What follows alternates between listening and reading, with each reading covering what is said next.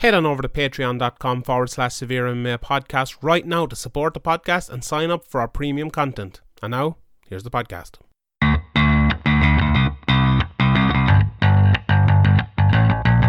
Graham McDonald is an idiot. Sean Sheehan of SevereMMA.com. He even has the audacity to call himself the quote unquote pod god.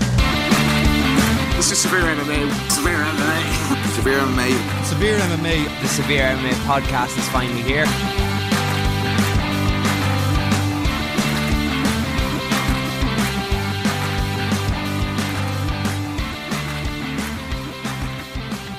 Welcome, welcome, everybody. It's episode 283 of the Severe MMA podcast. My name is Sean Sheehan, joined by the Eileen Davidson of Irish MMA Media. Graham McDonald today.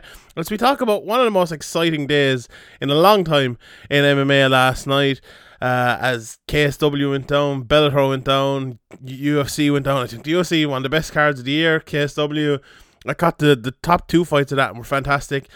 Bellator, not great, but we'll, we'll get into that. Uh, anyway, Graham, how things? How, how's life with you? Liverpool last 7 2 before I, I spoke to you last time. Horrendous. Any crack? Yeah, absolutely horrendous. Uh, yeah, well, I, I, was going to say for for a Cheick Kongo main event, it was it was pretty exciting. Yeah, the, the Bellator. I actually said that. Like, oh, did you? Oh, fuck's sake. No, I, I said it yesterday. I was like, it was fight of the year for fucking uh, Cheick Kongo main event. But yeah, like we'll get to Bellator later on because I don't want to start in the negative on on such a a positive kind of night of fights. But uh, yeah, it was uh, it was mad. Um, oh, we have I have to start this way. Was was Joaquin Buckley's knockout the greatest knockout of all time? What do you think? Um. I don't know, just because the stakes aren't that high, like yeah. the the jeopardy. I don't think so. Like, I think like yeah, even like Edson Barboza's is more spectacular, even though the the odds or the there wasn't really much on the line there either. I, I don't think it was. I don't think there's ever been a more spectacular knockout than this. I don't think there's ever been a better knockout than this. I, I, I maybe you could you could argue that there's some knockouts as good as this, but I, it's hard to argue there's I mean ever been one better than it. Like the, the thing is right. Okay, you can have stakes like McGregor versus Aldo. You can have stakes like Masvidal with his uh, his knockout knee against Ben Askren. Mm. What you, about Uriah Hall and the Ultimate Fighter? Does that count? Yeah, that was a brilliant knockout as well. But all of them, if you're just pure knockouts, fighter A versus fighter B, they don't come pale in comparison to this. And I think, I, I think, and okay, you can call it recency. Maybe ask me in a year again. I might disagree with myself, but I, I, I was looking at it last night and I was thinking like, why is that so good? And I think the reason is twofold for it. Right? How many fighters in the UFC could do that? Could do what uh, and Buckley did last night? I think a small percentage. Like, could McGregor do it? Mm, Maybe, but what could he do with the ferocity and the speed and stuff like that? Like McGregor has said himself. Well, something kind of remind me of, of something Pettis might do. Yeah, maybe. Yeah, maybe Pettis could do it. Right. Uh, so th- that's the first question. Who could do it? And then the second question is who would do it? Who would even oh, oh. try it? Old Lando, not not new new Lando probably yeah. wouldn't. Lando Lando probably wouldn't. Okay, old Lando might try. Right. So like, if you think about that, though, go through the UFC roster. Who would do it? Who could do it? Who would do it? And then who would pull it off? That if you ask those three questions, right, I think that is the most low percentage you can probably get out of any shot. Like if you look if you look at say McGregor versus Aldo, right, one of the greatest KOs of all time almost every fighter in the UFC could do that, right? It's a left hook. You you you know you step in, you land it. Okay, maybe the timing, maybe the the the, the you know the world title fight, the pressure and all. Almost no one could do that, but the, the shot itself they could do it. The Barboza one, I think lots of people could do that, not as well and not with the ferocity that he threw it, but people could do that as well. The Masvidal one, people could do that. This one, how many people could do it? Like, how, how, many? How few. many people? How many people could do the Barboza one though? So so perfect. Sandhagen did it last you know? night. You know. yeah, but it wasn't. It wasn't as perfect. It just clipped the top of the head. You know no, what I mean? It wasn't yeah. as as picture perfect like technique and landing and everything about it, and the fall from Terry Etim even as well. Like you know everything about that knockout. Mm-hmm. I yeah I agree. Like a few people could do it, but nobody could do this. I don't think. Like it's almost like almost nobody could do what Joaquin Buckley did last night. And it wasn't like just it, the, the toughness of it. It was the fact that like he had the balls to pull it off, and he did pull it off. And uh, do you know what makes it better as well? well? I think most of it is the most of it is the low percentageness and the, yeah. the ball to go for. Like I think a lot of guys could do it if they if they wanted to, like if they chose to. Like you know what I mean? If uh, but they wouldn't because the chances of it working, not ending on your back, and losing the round or whatever, the implications of, of the position then probably would make them not do that. Yeah, I, I, I suppose we should have actually said what the knockout was before we start talking about maybe it was, people hadn't looked. So uh, Buckley threw a head kick, uh, Impa caught it, and then he had like the caught the back of his leg uh, so it was just like two fingers. And if anyone remembers the the James Gallagher fight in, in a couple of uh, uh, a couple of months ago, where he kind of caught the leg and pulled his opponent down uh, because of it, it was kind of like that, where he caught the back of the leg, and then uh, Buckley hopped up, leveraging on like the one finger of Impa and with his other leg spinning back, kicked him in the back of the head, or, or spinning back, kicked him in the head, not in the back of the head, in the front of the head, right in the fucking mush.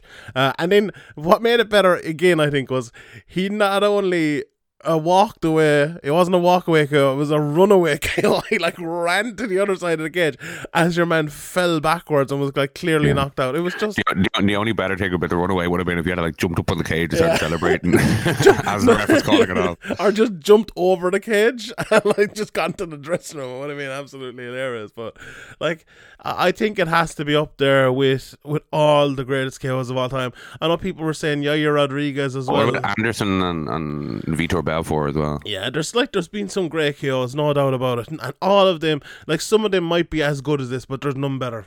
There's none. There's none better than this. This, I've never seen anything like you've seen Raymond Daniels and other these these foot boxers do this, but mostly they do it in like you know fucking UAE fights 74 or something like that. You know, it's not in the UFC and like this. It was it was spectacular. It was spe- and like I feel like this is a moment as well in in MMA that we've kind of needed. It's been a it's not been a great time in MMA. There's been lots of kind of undercard fights where it, they've been kind of been boring and stuff like that, and especially with this Bellator horrendous Bellator card uh, as well and it feels like we needed something like this in the middle of a card just to make the card so great. And then the rest of the card turned out to be fucking fantastic as well after a few bad decisions early. Although a couple of them were good fights, but it was uh, it was just spectacular. It was something that got you talking. I think it was the most tweeted UFC tweet of all time. It was the, you know, an immediate viral KO. It was just brilliant. It was just brilliant. I can't say anything bad about it to be honest. And uh, that's one thing that annoyed me. Josh Gross was like, "Don't talk to me about this being the greatest KO of all time." I was like, why? Just because it happened today? Like, uh, what, whatever your argument, let's say the Barboza KO is the greatest KO of all time.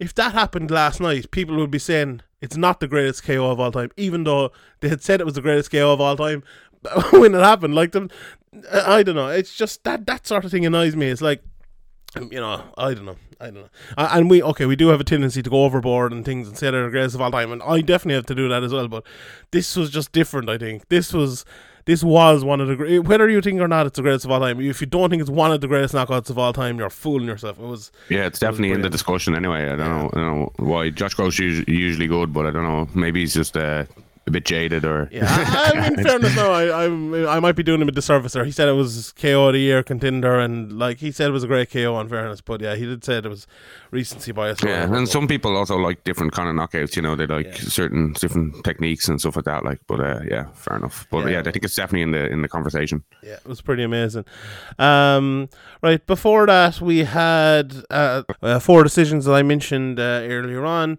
we had Tagir beating Bruno da Silva. We had Tracy Cortez. We had Giga Chikadze. And we had Tony Kelley as well winning that one. The, the Chikadze fight and the Kelley fight were two really, really good fights, I thought. Um, we, uh, the uh, the Chikadze one, like he came into that as an underdog, I believe, against Morales, and he just he kicks his kicks to the body and his kicks to the legs are so fucking good. Uh, and Tony Kelley then just like you know, the old the old kind of Irish toughness in him. A very good performance him did for him from him as well. Um, after the Buckley KO, like, how can these fuckers follow this? Two heavyweights coming up, but Chris Daukaus did a good job uh, of uh, getting the fight to the ground, 45 seconds, and finished uh, Rodrigo Nascimento, so a very good finish there. And then uh, Tom Breese against KB Bhullar. What did, what did you think? Yeah, my boy Tom Breese. like, I, I, I, do think Tom Breese, on his day, is one of the best fighters yeah. in the world and he looked brilliant. I was, I was delighted. Like sometimes, okay, you, I'm not playing favorites or anything here, but you know, if if any fighter, even you know, any fighter who name a fighter who's a very good fighter, and then they, they have problems and they're struggling, they can't fight, and then they come back and they look like Dominick Cruz even that time with all of his injuries, and he came back and looked great. It's just it's great to see, and this was brilliant to see. And I know KB Bhullar mightn't be the best opponent in the world, but you know what? That's not might not be bad matchmaking to get Breese into a fight like this, which is a winnable fight, to get him back on on the on the road. But I thought he looked phenomenal. What, what did you think of him? Yeah, he looked he looked great. It was worrying after his last fight against uh, Brendan Allen. He, he just looked shot. Uh, I don't know what was going on there. Like you know, he just he, he his he, the, all the promise and all the talk and all the the kind of um, you know the the hype behind him just kind of faded away because the performance was so bad. But in this performance, he looked back to back to his best, and you know his crisp punches that left. Uh, I know the right kind of finished it in the or dropped him in the end, but the, that left that left straight is is is money for him. And it was like it always reminds me of the Cathal Pendred fight where he just picked Cathal apart with that mm-hmm. with that left uh, easily. And yeah, he looks back to back to his best, and hopefully he can stay injury free and problem free and get back in there, fight regularly. I think would be would be great for him. He's struggled to, to do that his whole career. Mm-hmm. Yeah, and he said as well, like, oh, there's loads of middleweights out here in Fight Island. Let's get another fight or whatever, you know. And I think, as you said there, fight regularly if he could get another fight here in the next couple of weeks on Fight Island, I think it'd be perfect for him. What he only fought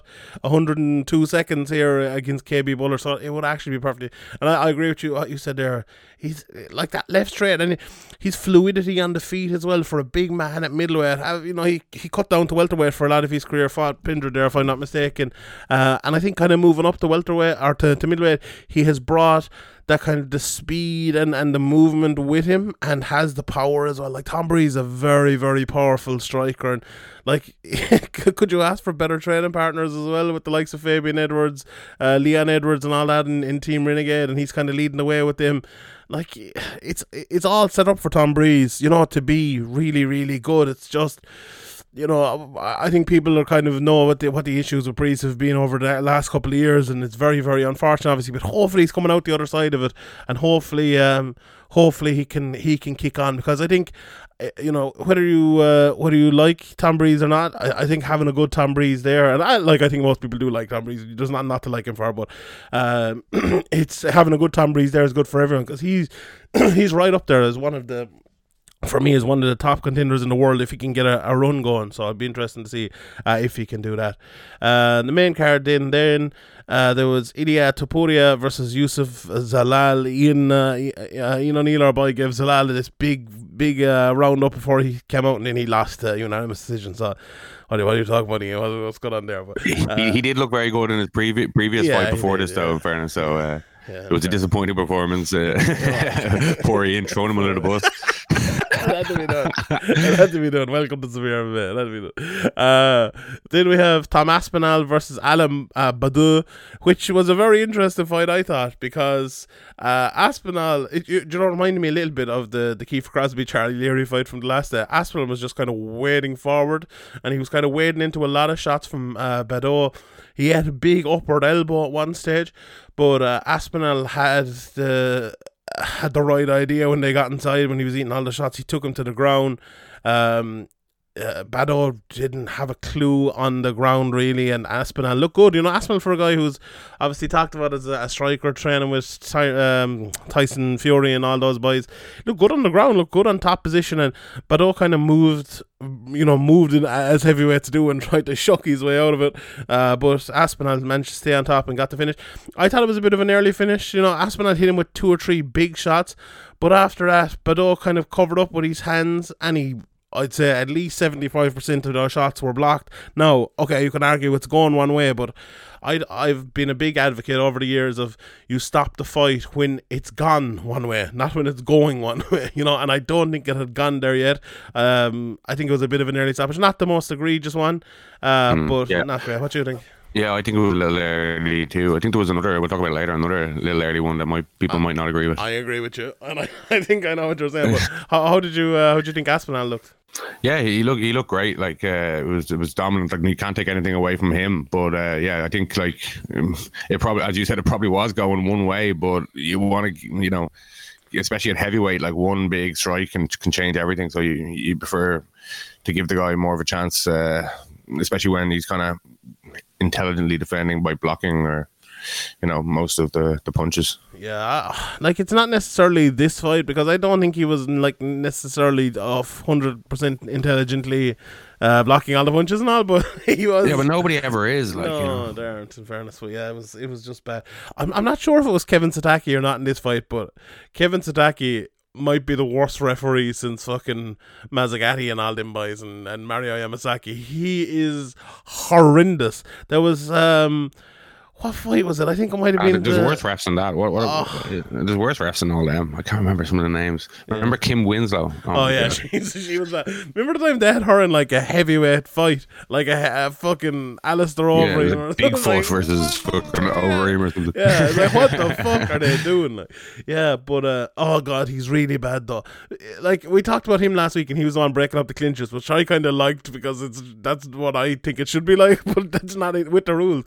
I think it was the Barboza and McCanny fight. We should get that. There was like um, no, it wasn't that. It was another fight. But anyway, there was like uh um a guillotine almost on and they kind of rolled and there was one guy fighting the hands from the guillotine I went on for maybe like 30 seconds 45 seconds they were kind of in the north not in the north south position but like the you know, one guy had his head on the ground, and the other guy was kind of lying on top of him, looking for like the, the ten finger choke or something like that.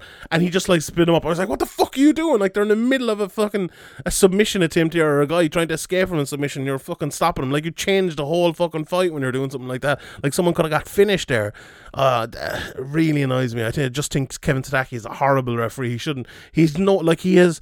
You look at referees sometimes and like uh, look at Kevin McDonald. I think he's a good referee. He knows the job. He's just not really cut out for it. I don't think he panics too much, and it, but it only happens like rarely. So I like I give him time and whatever.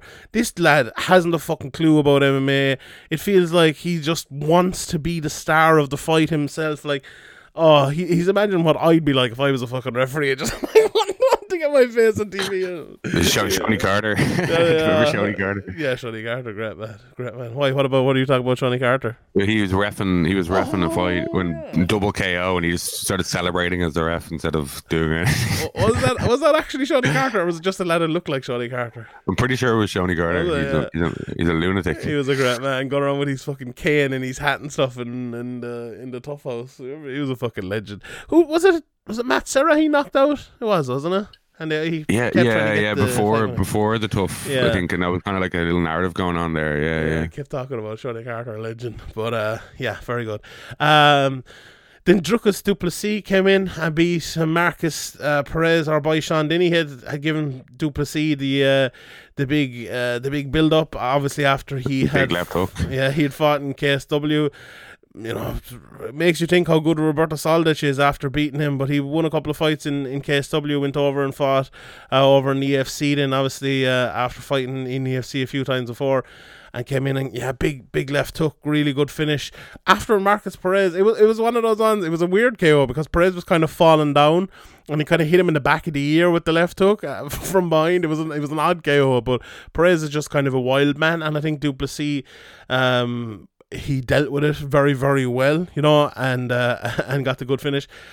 I just, just hear him afterwards. He was like, "I want to be the first real African trained and born African to win a UFC title." And I was like, "Ooh." there's a bit of shade being thrown there. It reminded me like Irish lads. it reminded me of Irish lads saying, uh, you know, Irish Americans are fake Irish people and all. I thought was, I thought it was uh, an interesting way, maybe of uh, maybe not the best way, but an interesting way of getting your name out there. But how do you think uh, Du Plessis looked all, all, all, told? Yeah, he looked very good. Like, uh, and you know, in the post-fight interview, it's better to say something like that than say nothing at all or call out mm-hmm. the completely wrong guy. So, yeah, we're talking about it now. When maybe we, if he had said something generic in the post-fight interview, we would have just skipped over yeah. this already. So, yeah, he's he's maybe he understands the game a bit more than than some others.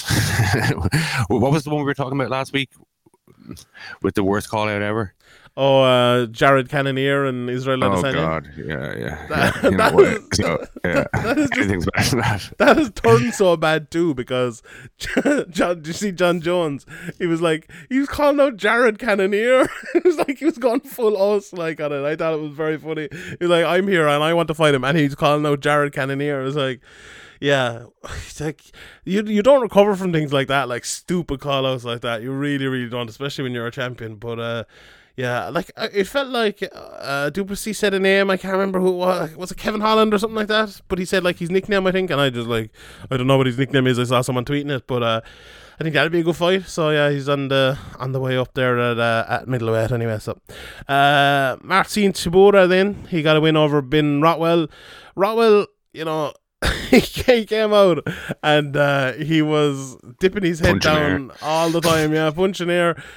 I I hate stat percentages, but he twenty seven percent of strikes landed. I'm like, and you know anything to land a fucking significant strike in with these stupid stats these days. Like he was landing nothing. Like Uh, Even like in the middle of the second round, he, he was in fair to assume he was still trying to land those punches, but they were coming so slow and so sloppy. Yeah.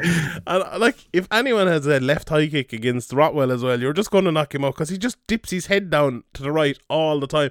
And I was like praying for fucking Tybura to throw this high kick. I was, I was just looking at it like, why are you not doing it? It's so obvious and so open, but yeah, he just didn't anyway. Look, these things happen in MMA heavyweight fight. Uh, Edson Barboza then versus Makwan Amir. Uh, I thought the first round Barboza was winning, not not much thrown though, but he definitely won the round. In, in the second round, uh, I think it was a, a nailed on 10 8 for Barboza. Two knockdowns, one almost sub attempt, you know, three times where he almost finished the fight in round three. Um, Khani was on top for about what maybe two and a half minutes, but landed almost nothing. Uh, they got up Barboza, knocked him down, almost kind of knocked him down again, did a good bit of damage, and I think won 30-26 pretty pretty comprehensively. Uh, I think one judge, Darrell Ransom, who's a judge, judge around here, I think it's his first UFC show, but he's done loads of cage warriors and stuff. Definitely built his way up and deserves it. Gave the 30-26 here the best card, so that was a very good card and good to see new good judges coming up because we fucking we need them. Um, there was 129-28 though for Barboza, which you know the bad card. it's just a bad card. Okay, can you give the third round to Amirkhani? Maybe if you're a bad judge, um, because he did nothing when he was on top and Barboza knocked him down. What did you think overall of the that scoring and, and the fight itself? Yeah, I think it was it was definitely a 10-8. Uh, I think it was three three near finishes, or was it two? Yeah, three. Yeah, there was And- the, the yeah, so submission and the two knockdowns. Yeah, and getting a takedown with a few seconds to go, like, and mm, you know, doing nothing with it. Uh, yeah, I don't see how that's 29-28. That's that's definitely a bad card, but at least uh, the decision was, uh, you know, the, the right guy won. Uh, yeah, you know, uh, I expected Barboza to win, and he did win, but I think Amirkhani showed a bit more maybe than um, than I thought. Um, obviously, Barboza is kind of known as a striker, and people kind of underestimate his his well-rounded game, but he's definitely there. Like he's like you know when he gets taken down, it's by uh, for long periods, it's by good guys like like Khabib or you know a, a guy who's explosive and dangerous early like Kevin Lee or somebody like that. Like, and I don't think. I don't think uh, I didn't think before the fight that Amirkhani would have much uh, luck with the takedowns, but he was able to like you know get a couple, but it was just kind of bad timing. And when he got them, he like with, with time nearly expiring and a couple of times and in the round, um, and then when he did get him down, he couldn't really do much with it. And uh, yeah, I think I think he he put up a good fight, but I think the the, the style matchup and he was just outmatched, and Barboza did what he needed to do and won comprehensively. Yeah, I, agree. I think Barboza fought a little bit differently. I think he fought a more um, kind of static game in terms of like he wasn't throwing half as much as he might normally throw. Maybe that's because he's cutting down. And he said, I think it was one, his last fight or the fight before he had little bits of issues with with, and he's always had, I suppose, cardio issues and going down to one forty five is not going to help that. But I think.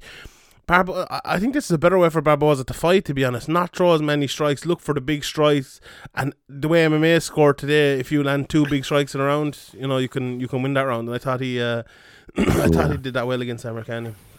Go on, you see. And his his big his big kicks are are very noticeable. Like mm-hmm. they make a they make a loud noise. Yeah. Um, you can see that they're, that they're that they're powerful. But um, yeah, maybe it was just because of the he knew that kind of Amirkhani's near, his method to victory was to, to take him down, and maybe that's why he wasn't throwing as many, and he was taken down uh, off a kind of body kick at the end of the the end of the first round with a, with a few seconds to go. Uh, so maybe that played into his mind. But yeah, I think with the with the, the scoring criteria of the, the impactfulness having uh, having been more emphasized in the since the rules changed, I think I think you could be right about Edson Barboza. Like you know, uh, if he can just crack off a few big strikes uh, each round and kind of stay safe, that could be a that could be a, a, safe and easy easy way for victory for him. Yeah, absolutely, and especially when there's no crowds there because you can hear those kicks and hear those strikes. Like the thing about Barboza is sometimes his strikes kind of maybe sound and look better than the actual impactfulness of them, and I think that you know when you hear the fucking you know bang to the body like Barboza hits it or a bang to the legs, it with no crowd around and no one roaring and shouting, I think that can even look and sound better uh, than it is. And, you know, it is still very good, so I'm not taking anything away from him, but uh, I think that might play to his advantage. I'd love to see Barboza versus Arnold Allen next. I think he was looking for someone in the top uh, top five, top ten. I think Arnold Allen is ranked number eight at the moment. I think he's on like a seven fight win streak or something like that. Not sure if he's a fight lined up or anything, but uh, I think him versus Barboza down down the line would be a, a good fight and a good win for uh, for Aaron Allen if he can get it, and if not, Barboza puts him right into the into the picture there, the top five and top ten in that division where he wants to be. So uh, I think there's some good fights there for Barboza, but I think Allen definitely deserves one as well. But um, the main event then, Corey Sandhagen versus Marlon Moraes. Um, I think Sandhagen fought tremendously, but I don't think Moraes fought a great fight to be honest. Like I did a, a five minute podcast. He never over. really got going. Yeah. No, he didn't. I, I did a five minute podcast over on Patreon. Patreon.com forward slash severe my podcast. A new new thing starting to do now. Uh, and I talked about like what Sandhagen will look like after he got that you know destruction against Aljamain Sterling. You know, sometimes as we've talked about before, like um, Francis Ngannou and come out and just stand there and and do nothing. Corey Sandhagen looked the same as he looked before, but I think a little bit more slick and maybe a little bit more defensive. And I think that forced Moraes to kind of slip into shots. Moraes was actually landing some good shots early and when he was kind of taking his time and picking his shots. But I think Sandhagen kind of looking open but being further away and just being a little bit longer made Moraes kind of like jump at him. And uh, there was one stage he threw like a big left hook and he just slipped. It was like the bull in the matador. And it was like, from that second, I was like, this is not going to go well for Moraes because he's going to get tired doing all this and with no reward coming back from it. I was like, all right, Sandhagen won that first round. He he was he was not only landing more shots, he was landing more impactful shots as well. So he had the, you know the output, which obviously doesn't count uh, as much in the scoring, but counts over the longer uh, period of the fight. And he has the big scoring shots as well. So when that happens, you know it's kind of a someone's getting beaten badly. And then the the second round came out, he hurt Moraes. He said he had broken his orbital bone. he kind of roared it out, Sandhagen, uh, and then he kind of attacked him and threw that big wheel kick. Um, I, I agree. I, I think you're going to say it was an early stoppage. I, I do too. What, what did you think of the, the fight itself and the stoppage? Yeah, I think obviously when it's a kind of wheel kick, it's kind of mm. spectacular, and you think maybe the ref thought that it, it kind of landed more flush than it did, or more with the, the shin than it did. Obviously, it was a beautiful technique and it was a impactful strike, um, but I think Moraes was okay. He was obviously a bit a bit flustered, a bit uh, a bit rocked, but he was. I think he was okay, and uh, I was I was very surprised that. Uh, that uh, the ref stepped in so quickly because obviously, you know, it, uh, the fight seemed to be going one way. Like you know, he, he didn't seem to have many answers for Corey Sandhagen, but you know, he's been in he's been in positions like this before, and it shouldn't even matter. Like you know, it's it, he wasn't finished. I don't think he was finished. I, I couldn't agree more. Absolutely correct. Uh, it, it, was Marc Goddard as well, which you know I think is in, between him and Jason Herzog is the best referee in the world. So look, uh, it wasn't it wasn't the worst either, but like he got this, he hit him with the spinning uh, wheel kick Moraes got knocked down by it, but when he got knocked down by it, he somersaulted backwards and tried to get back up, and he landed on the ground then, and Sandhagen got down on top of him, and Moraes wasn't given the chance to defend himself. Like, was was he him somersaulting and moving with the knockdown not intelligently defending himself. He's trying to get away from uh, from the person chasing him. He's trying to get away from the lad striking him. Was that not enough of an intelligent defense to give him a chance to see if he could get better on the ground, to see if he could uh, he could improve his position or he could defend himself? I think it absolutely yeah. was. If he's trying to back roll onto his feet to continue, he's not obviously out of it enough to not defend himself. You know, hundred percent. Give him the chance. hundred percent. Yeah, I think. I, I like I, I, this is one of those ones where you can argue that it's a good stoppage, but I, it's not. It's just not a good stoppage. And I'll say it again. It was going that way. I think it probably would have stopped him, but it hadn't gone that way yet. It just, it just simply hadn't. Uh, but uh, look, a good performance from from Sandhagen anyway. People calling. Uh, he called out Frankie Edgar uh, Yeah, yeah, there's nothing you can take away from, from yeah. Sandhagen. It's a beautiful fucking finish. A really unbelievable bounce back performance against a guy who I thought would beat him. So like you know, uh, he did like you know the ref kind of you know we're talking about the ref, not Sandhagen anyway. His his his job, his performance was absolutely brilliant on the night. He like as the commentators mentioned, he mixed it up brilliantly. Moraes didn't seem to know what was coming next and couldn't really figure him out yet. Maybe he would have been able to give him the chance, but we'll never know now. But it did seem like Sandhagen had his number, but you know, it would have been nice to see. Yeah, hundred percent. Yeah. So, uh, as I said, called out Frankie Edgar next. Uh, TJ Dillashaw may be coming back, but at this stage, I think the most important thing here is it has to be Petr Yan versus Aljamain Sterling. Like the UFC, for some reason, have not given Aljamain Sterling the title shot yet, even though he's the clear number one contender. Okay, if Moraes had won here, maybe you could argue Moraes he's knocked out Sterling, but even then, I think Sterling has done enough, and now it's it's completely obvious. And I don't know if they avoid Sterling, it will be I think it'll be a farcical decision altogether. But you you never know with the UFC why they don't like him or why they don't want to do it. But uh, yeah, it's uh, it's an interesting one. Um, okay, n- next week's card in before we get to the the, the KSW and the uh, the Bellator. um, an okay card, I suppose. We have uh, Brian Ortega versus Chan Sung Jung in the main event, which should be fantastic. You know, Ortega. Yeah, the Korean zombie fights are always fantastic. Yeah. So stick him at the top of a card, and you know, 99 times out of 100 people are going to be going away from the card thinking that was great, even if they, because most people, you know, don't watch the the mm-hmm. prelims with guys nobody's ever heard of.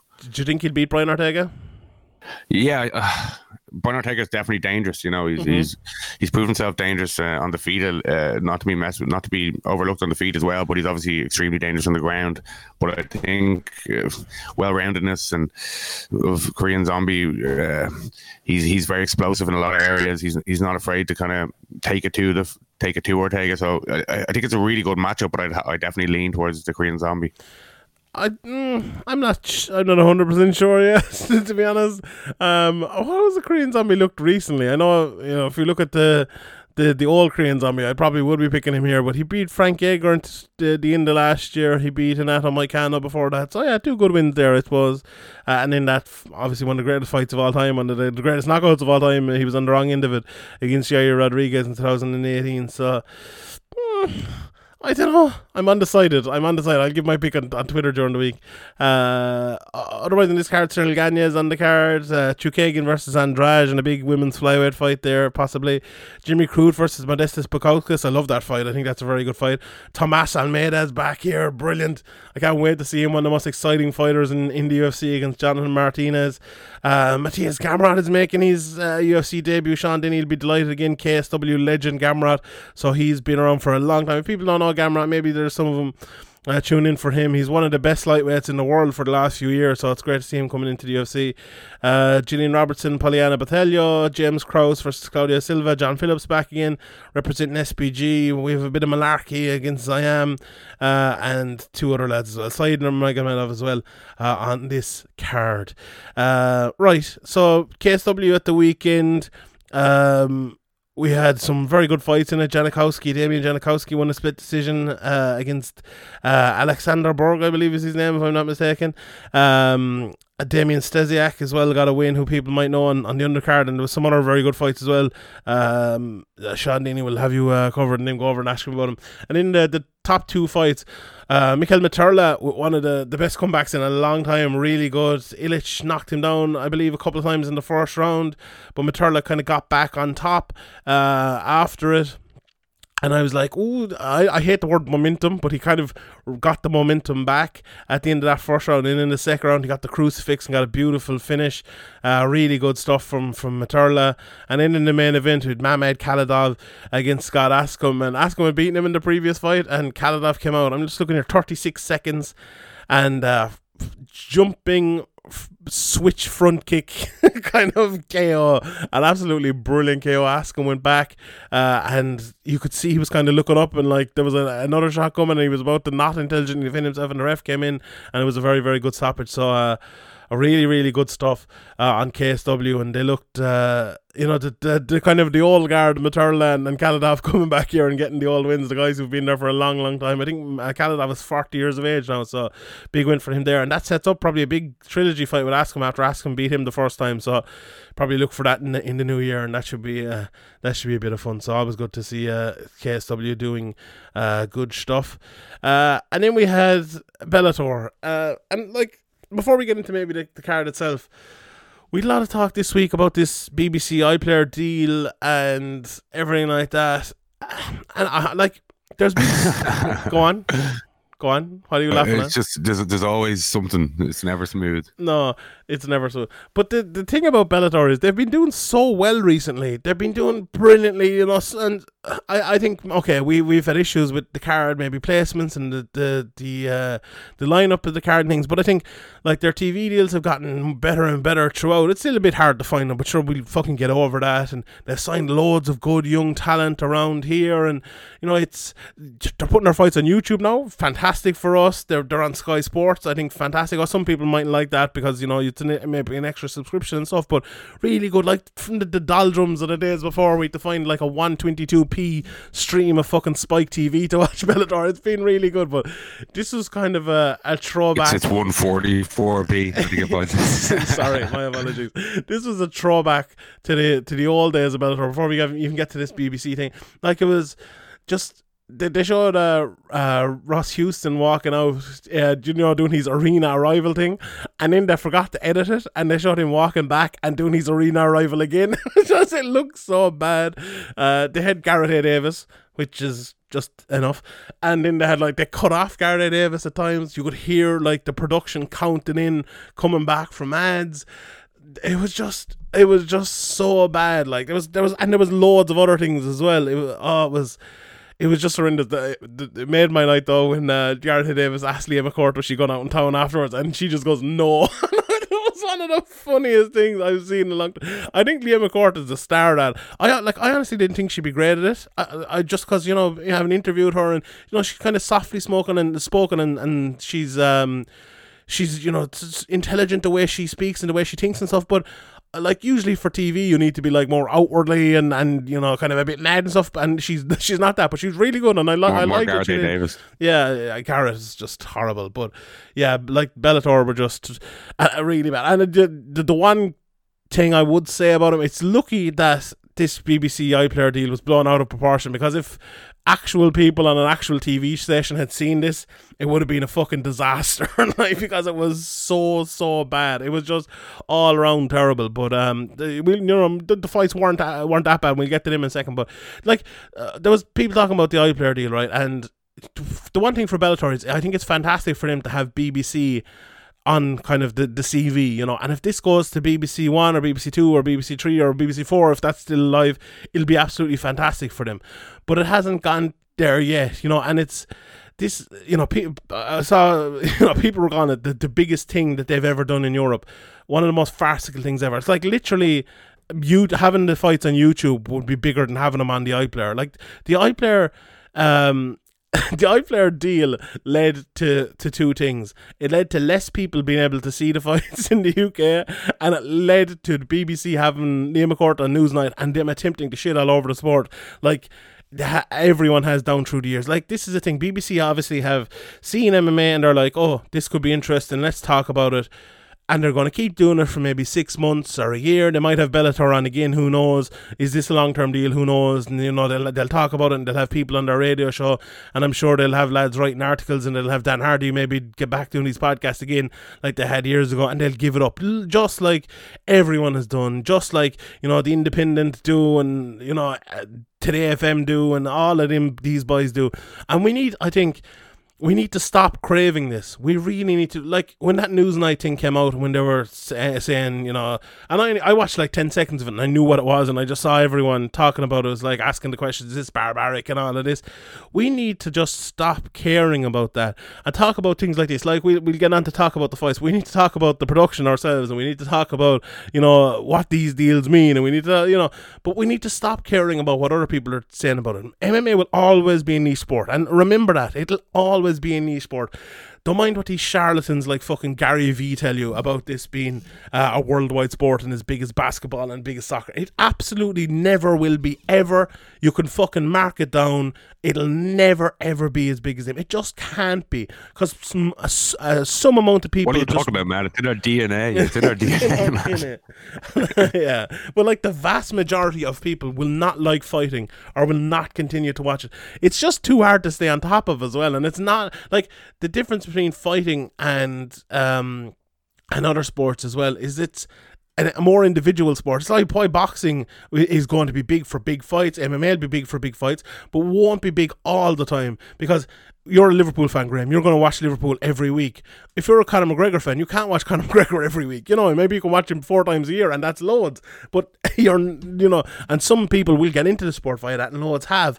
But it's not going to keep fans forever, and it's not going to make fans like care about this and get fucking tattoos about this. And it's there every week, and every extra bit of money they have, this they spend on doing that. You'll have some like that, but you won't have fifty thousand in Liverpool and fifty thousand in Manchester, and you know.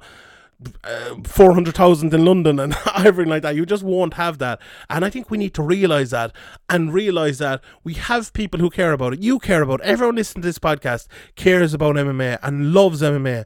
What more do you need? You know, you have people like me and Graham talking here who love MMA, or if you lo- love interviews with Ariel, or love breakdowns, or you know, Luke Thomas, or James Lynch, or whoever you want to, to see and and you know uh, to see talking about MMA. Why do you need the BBC to do that? Why do you need Independent to do that? Why do you need RT to do it? We don't need it. Like we uh, we could be here and we could you know cover MMA for the next 10 years, if we have the support of 300 MMA fans, we have like 147 of them now on Patreon. So if we got a few more, we can we can keep this going like forever, and we won't. Nobody will need any of that shit and MMA fans, there's enough of them out there to keep this sport going and to keep, you know, keep watching it on TV and keep the numbers up so that the UFC and Bellator and Cage Warriors and everything like that can sign deals to keep us going. We don't need the mainstream. We have ourselves and we have a beautiful sport here that if you enjoy it and if you love it, you're privileged because so many people don't. So many people don't love it. So you you are the, you have the answer here. We don't need that shit. We just don't need it. And we need. I, have done this before and I've fallen into this and I've been on radio shows and they've asked me questions about this and I've gotten involved in it and stuff, but no more. Just no more. Uh, and that's why I'm not talking about any specifics in this. I'm just talking about what we need to do to move forward. And this is what we need to do. Keep our sport the niche sport. There's nothing fucking wrong with that. We can still enjoy it. Uh, lads can still make money and we can do it all like that. Uh, it's, it's great. Graham, I, I don't know. I feel like I went into a fucking rant there, and I wasn't. I wasn't intending to. But any crack with you anyway. We'll we'll talk about it later when you've calmed down. I feel like that was a very that was I don't know I, I feel like I was calm enough though I feel I you know it was a, it was a good point what you like you've seen I know, this I'm only joking yeah no yeah. I do agree like you know even when the you know when the quote mainstream channels do do it uh, cover the sport it's always terrible um awful like it's it's it's embarrassing. It's it's it just leads to people getting annoyed. Uh you know the internet is everybody everybody knows like young people know know how to use the internet. Like you know you don't need to be on like as you said about BBC iPlayer like people couldn't get it to work you know yeah. uh, whenever you try to watch anything on iPlayer it, it barely works it's like mm-hmm. half the time like uh, YouTube like you know everybody yeah. knows how to use YouTube like mm-hmm. if, if you have good fights that people are interested in to watch and you have them on YouTube people can find them easily Yeah. Like, there's no need for this iPlayer stuff. Mm-hmm. The the thing about I iPlayer what you said well, about the TV or whatever. Yeah, Yeah. okay, you can go to other companies Mm-hmm. and maybe that'll work in, in their favor. But for the fans, actually trying to find it and people stumbling upon it, uh, uh, stumbling across it and seeing, oh, I know this guy or this fight looks interesting or I saw a promo or people were talking about this fight or whatever. Mm-hmm. They're not really going to stumble across on the iPlayer. Like. Exactly, and like uh, that's that's the thing. That's the, the joy about having it on BBC. The people people will stumble across it, but on the iPlayer, they're not going to. Like, it was only MMA fans watching that last night. Make no make no mistake about that. Would more people stumble across if it was on YouTube? I think yeah, they, they probably would. Like my my friend um, lives over in Glasgow, and I said to him last night, oh, "MVP's fighting here, trying the iPlayer," and he's like, "Uh, no." And then I was like, "Oh, it's on Channel 5 Later on, it was like Cheick Kongo's fighting, and he threw it on and he started watching it like that's the difference there. Just in that simple thing, it's like it's you, people will find it. Cha- I think the Channel Five deal is a bigger deal than the i iPlayer deal. I think Cage Warriors Channel Four deal is a bigger deal.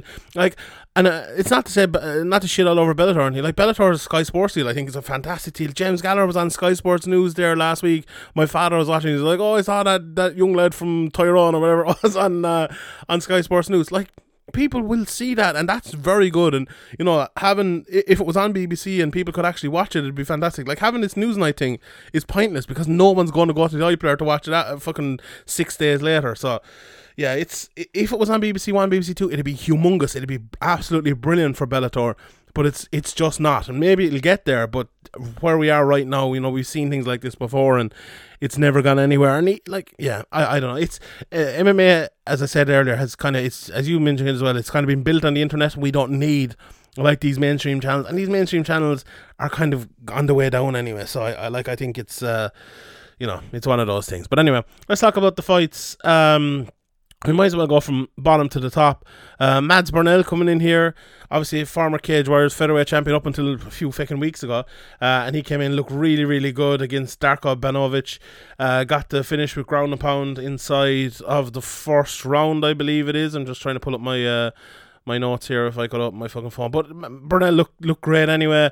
Um, you know, it's it's Yeah, in- it was the first round. Yeah, yeah, it- it's interesting here to see guys coming into the UFC. Oh, he got on his back and got the ground, but it, it's int- or into Bellator from Cage Warriors, where like.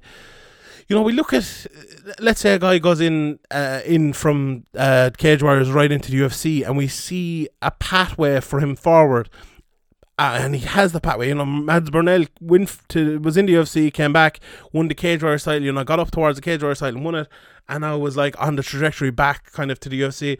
He's he's here now in Bellator, and you know him and Sutton back, him uh, I always have to Sutton back like Kiefer Crosbie, and even Ross Houston here. Like, where are they going? you know, in Bellator, it's it's that Bellator conundrum all the time. You sign with them unless you have like something spectacular, or they choose to move you in some direction. Where are you actually going? And we'll talk about the Houston thing in a second. That's a little bit different, I suppose. But you know, it's hopefully Mads Burnell they, they do it right by him and they, they move him on because he's certainly one of the best featherweights in the world.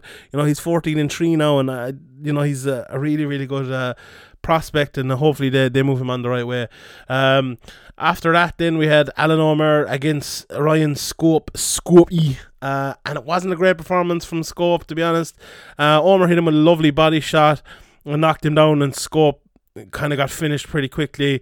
Um you know I, I don't know. The thing about Scope is he's so he's so talented. Um and I don't know, can he just produce it on the big night sometimes, or he does produce it for a while, and then it kind of goes against him, and when the kind of the momentum, I'll use that word again, turns against him, it kind of really turns, and he lets it maybe turn with him. It's an it's an interesting thing. Like I, I feel like if Scope could get a few good wins or a, bit of confidence, uh, I think he could get it back. But you know, it's an interesting one. I think he's only a couple of fights maybe left with Bellator. He's he's fought a lot with Bellator, so maybe they'll, they'll not do that. You know, there was talks of him fighting Paul Redman before. I think him versus Kiefer Crosbie as well would be a good fight. Uh, this was at 160, so I'm sure like uh, maybe 160 again, or maybe down at 155 would be a good fight. But um, yeah, I think it would be uh, that'd be a good fight as well. But you know, interesting to see where Scope goes next, and a very good win for for Alan Omer uh, there as well. Uh, Oliver Enkamp then looked good. Japanese necktie came out and looked absolutely fantastic. Um, so another good win for him. T- Ten and two now he is. Um, Gareth Davis was doing the interview then and asked him if he wa- asked him did he want to fight Pitbull, even though he's a 170 pounder. And then Oliver, it was the most Bellator moment ever. Oliver Enkamp was like, uh, do you mean Douglas Lima? And then Gareth was like, yeah. And he's like, well, I don't actually kind of know any of these guys because I don't watch Bellator. One of your own fighters in the middle of the cage admitting that they don't watch Bellator. I thought it was, it was just the most Bellator moment. It was like an old school Bellator. This one, this fight uh, was, it was, it was fantastic. And then weirdly in the middle of the card we had the best fight in the card in the main event as Michael Venom Page fought, fought Ross Houston you know we talked about this Graham last week and before that it was stupid matchmaking because what's going to happen here? Page is probably going to win. He's probably going to take nothing from it because people look at Ross Houston and go, oh, he's first fighting Bellator. Eight, no, you know, he's only a prospect coming through, and then they're going to make Ross Houston look like a guy who's only, you know, a prospect coming through and not an actually really good fighter who's on the way up. And that's exactly what happened here. Not a great fight at all. Uh, first round was close, but MVP was winning the striking.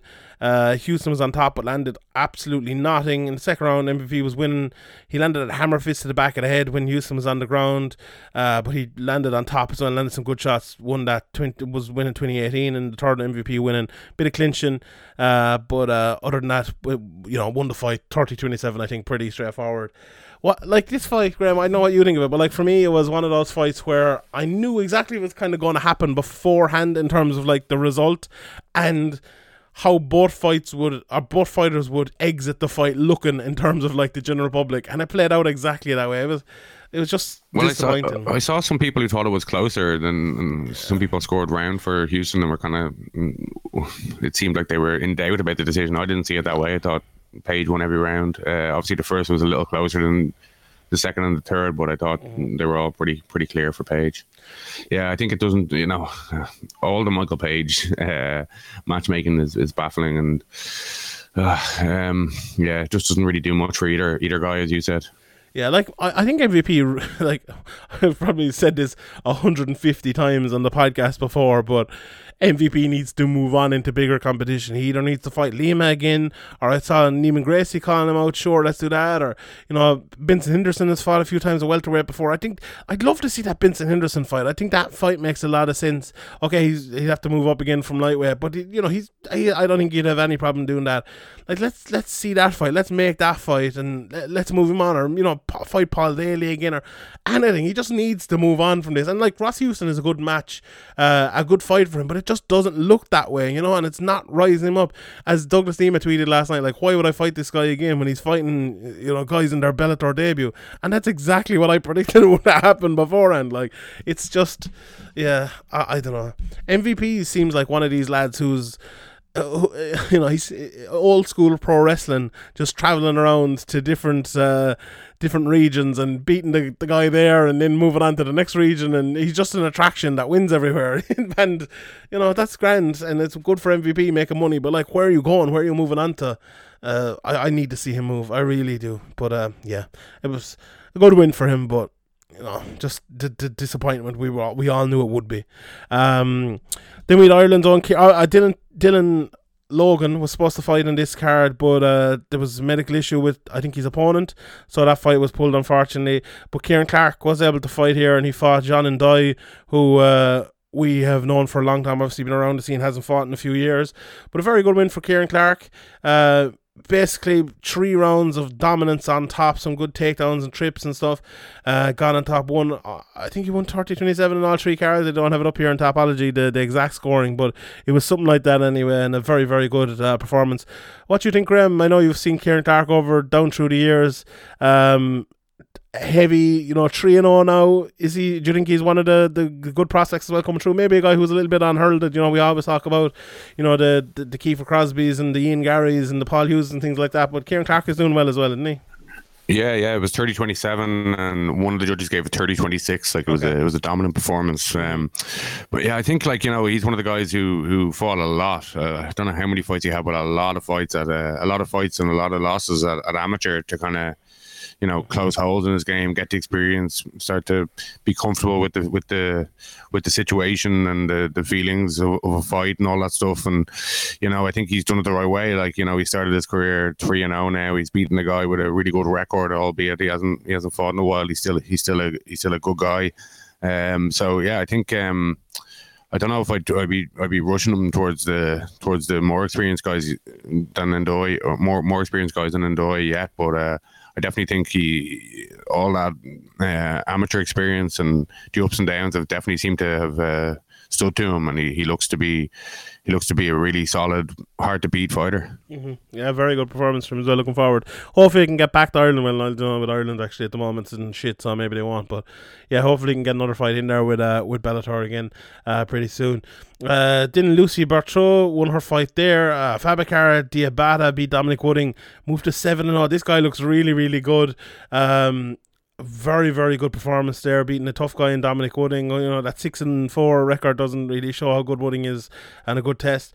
Uh, Yves Landu landed a beautiful flying knee KO against Terry Brazier uh, in the in the first round here. You know Terry Brazier, tough guy as well, and a tough matchup for anyone, but a very very good flying knee KO here.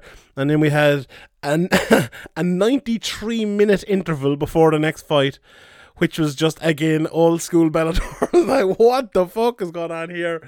Uh, I was like, I, I was watching on YouTube, and um, Gareth and Leah came on, and then Gareth was like, "All right, we'll leave you now. Uh, thank you very much for watching," and they like hop back to them, and then they're like, is, is that it? Are we, finished? And then they kind of cut off the stream, and I was like, all right, is there not? Because I had to move from one YouTube stream to another YouTube stream to get from the MVP fights to get to the next fights. I was like, oh, maybe we have to go to another stream. And then I looked up the card that Ian had on Severe Man. I was like, wait, there's only two more fights left. And they're on, I think it was, what was it? Uh, 8.27. And then they were on at 10 p.m. on Channel 5. So there was an, an hour and 33 minutes between fights it was just the most Bellator thing ever. But anyway, um, Saul Rogers looked good, got the takedown, got the rear naked choke in the first round uh, against uh, RB Mid- Mididov. There you go. Uh, so I look good. And then Timothy Johnson and Cheick Kongo, you know, relatively close fight.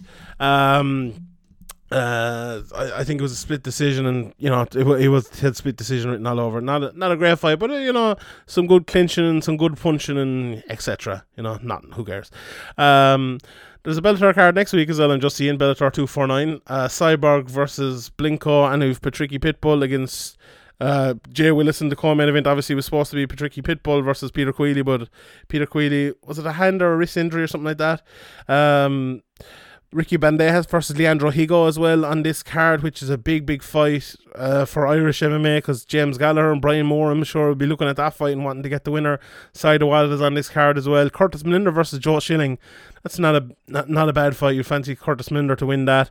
Uh, but uh, yeah, Mike Kimbel is on the card as well. He's had a bit of back and forth before with uh, with James Gallagher and other people like that as well. Um, Graham, a couple more things before we head off. Uh, how are you anyway, Graham? How, how's the crack with you? Any any any news? No, anything? Uh, anything mad in the world? You know, you didn't talk much about that Liverpool getting fucking smashed there, man. No, any any words on that? No, seven two, Aston Villa, Ross Barkley. Yeah. Yeah, oh god, I don't know.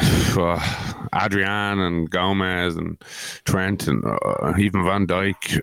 Van Dijk, everybody was all over the place. Uh, there's no pressure in midfield. Trying to play this ridiculously high line with Adrian in a six-yard box is just not going to. I don't know what the fuck was going on. Yeah. But in fairness to Villa, they fucking they exploited it brilliantly and destroyed, absolutely destroyed Liverpool. Yeah, fair play to up the Villa, up the Villa. Anyway, let's move on. Uh, what do you think of? Uh, what about what about? No, no, let's move on. no, no, no, no, let's let's not. I suppose that's to be expected. Like it's, it's just uh, it's not even a, it's no, a shock. It's not not a shock. I've always been Team Jones anyway. Should never have been sacked. But uh, what do you think of this McGregor versus? Um, Poirier stuff. It seems like it's it seems like it's going to happen now. You know, uh, Poirier said he's accepted. Uh, first of all, the UFC and Dana White, since last time we spoke, uh, they said they had offered them both a fight. Uh, Poirier said he accepted the fight. Then McGregor came out and said he accepted the fight, but he wanted to do it in uh, November or December before the end of the year. Which you know, the UFC I think they need a fight for the the the 12th or 19th card, is it? So they could surely put him on that. You know, they have plenty of time to do it. Um, why, did, why, why do you think they want to wait until next year? Why would they want to wait? I don't understand. I wonder, is it trying to get fans back in there? Maybe they think at the start of next year. I think Florida have actually opened up so you can actually put fans in there.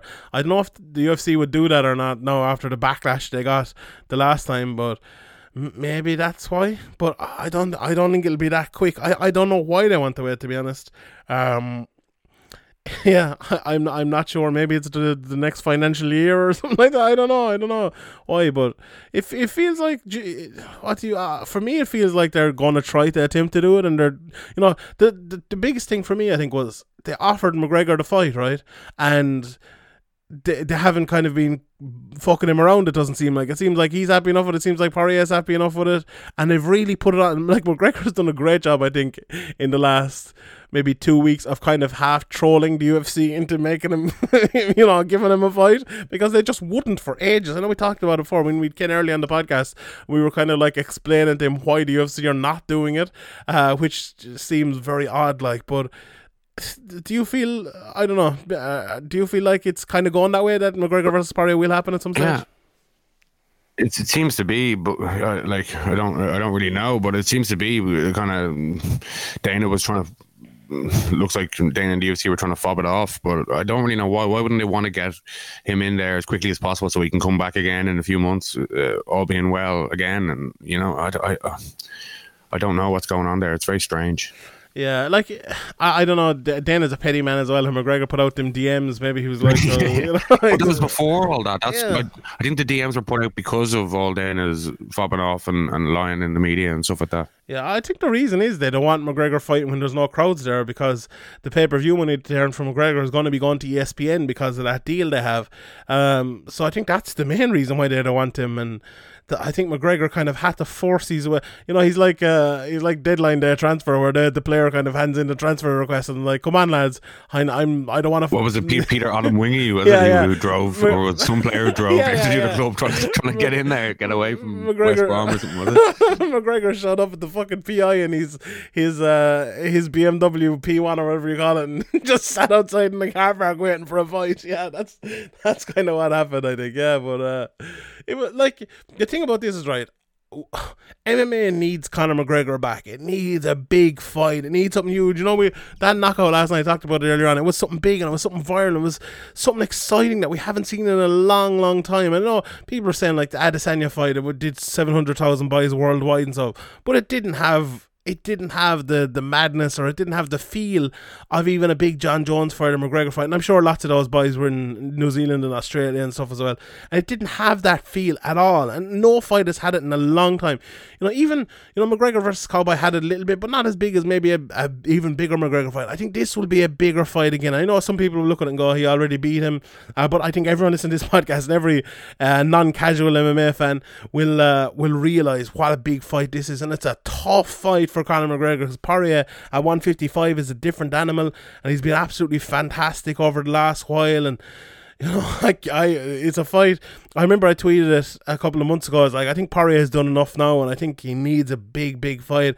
And uh, this McGregor fight's a fantastic. Fight. I hope it happens. Like it, it's still, it's it's one of those things where I kind of think it will happen, but I don't know. Like I kind of thought the Pacquiao fight would happen as well, even you know, even though it made no sense and everything. But I think maybe the backlash to that and people saying like nobody cares about it, I might have deterred him a little bit from that. But you know, the, the UFC have offered it. McGregor wants it. Uh, Poirier wants it. McGregor says he'll give the five hundred grand to, to Poirier's uh, charity, which is absolutely fantastic. And for that reason alone, I hope it happens. Um, so you know. it's it's funny to be talking about something positive with Conor McGregor and a fight for Conor McGregor. It's it's like we've just had fucking this lockdown and nothing but fucking madness and things like that. So yeah, hopefully it happens. All right, uh, let's answer one or two questions, Graham, before we uh, before we head away, because I know the boys have sent in a load over on uh, Patreon, uh, or uh, yeah, in Patreon and over on Twitter as well. So if you want to sign up, patreon.com forward slash severe podcast, I will have the Q and A out on Tuesday, I believe. So uh, tune in for that and let's see it. So um, a, a few people have said, "How did a judge give Amirkhani around?" I think James Gill said it and Paul Brown said it as well.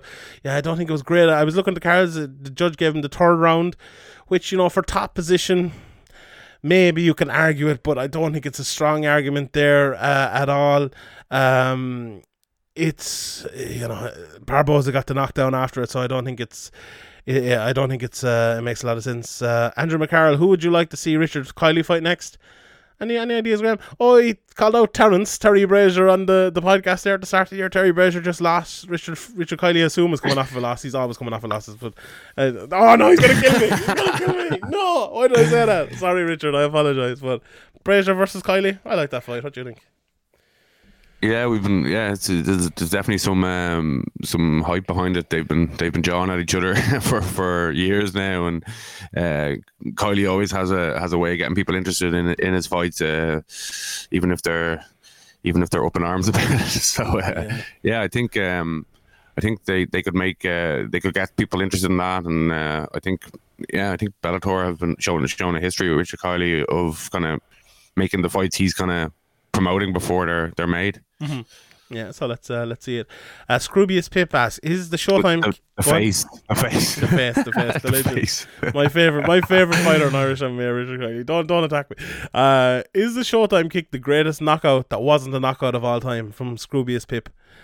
It uh, it's up there, isn't it? Like I, it's hard to think of anything else that was a great knockout that wasn't actually a knockout. Um, there's been a few, I suppose. Jose Aldo with um, at the end of the round against Chad Mendes. Remember, he kind of knocked him out, and then he kind of came back and he fought again after the bell. Yeah, after the was bell. Yeah. that was the one. Yeah, there's been a few, but yeah, it's hard to think of one as spectacular as the Showtime kick. Like people, a lot of people think it was a knockout, even though it wasn't a knockout. But uh, yeah, it's it's definitely up there. Um, who's uh, strike that MX Sandhagen versus Edgar next? Uh, like, has Edgar done enough to earn a Sandhagen fight? Why? What are you? Um, what are you, John? At like he, he he loses a he loses a fight, gets a decision, and now he's he's he's back in the mix. he's, he's just a perennial title title shot contender. he definitely is. Uh, he definitely is. Uh, Mr. Bodge the, the top five KOs in UFC history. I'll answer that. I'll think about an answer in the podcast, but off the top of my head here, I'm gonna go with Buckley, McGregor against Aldo. Um, uh, against Dan Station. Um, Masvidal has to be up there. Yair Rodriguez. Anderson, no. Which one? The the front kick to the Vitor? front kick against Vitor. That was a TKO. He only knocked him down with that, and then he bit and finished him around him. that one, um, oh god. Uh, he, was do you remember that Mark was it Mark Coleman years ago or was it was it was it Josh Barnett or something kicked him in the face with the shoes on and knocked him clean out? I I always mix up who that fucking was, but yeah, people know it anyway. That brilliant KO. There's been a lot of them. Like there's been a, a lot of uh, a lot of big ones down through the years, but all of mine are very recent. But anyway, uh, last question here from Brad. What's your favorite Eurovision song, Graham? What's what's your favorite Eurovision song? You surely have a Eurovision song that sticks out to you. That's your favorite song. I don't know. I can't think of many except Dustin the Turkey. Ireland, they do fall. Mine is uh, "In Your Eyes" by Niamh Kavanagh. What a song! Oh, what a song! In your eyes, I see the light leading me home again. No, not for you. What about uh? there does be. Remember that Lordi song? Hard Rock Hallelujah. That was a great one. Um, what else? Oh, there's there's some Euphoria by is it Lauren or something like that? A good old dance my, my lovely horse. My lovely horse, yeah, has to be up there. Uh, John, Johnny Logan and sons. Puppet on a string. Uh, Dana. So yeah, been a lot of them up Ireland. Ireland haven't won in about ten years since the fucking I don't know since the nineties or something. So look, these things happen in. All right. they didn't want to win it anymore because nah, they couldn't afford they it. Couldn't, they couldn't afford it. Yeah, it's true. That's true. Uh, right, Graham. That's it from me. That's it from you. Thanks everybody for listening. Appreciate you all. Sign up patreon.com forward slash Severe MMA podcast. As we were talking about earlier on, we can keep going and MMA coverage can keep going around here as long as you support us. So, uh, literally the price of a pint a month. If you met me, at myself and Graham out, would you buy us a pint? You probably would. So sign up on Patreon, patreon.com forward slash severe man podcast. Five dollars, I think it is. Uh, so uh, yeah, please do that. Please help us out, and we would be very, very grateful. Right, all that's left to do is give the inspirational quote of the week. Never let your emotions overpower your intelligence. We'll see you next Tuesday, or probably Sunday.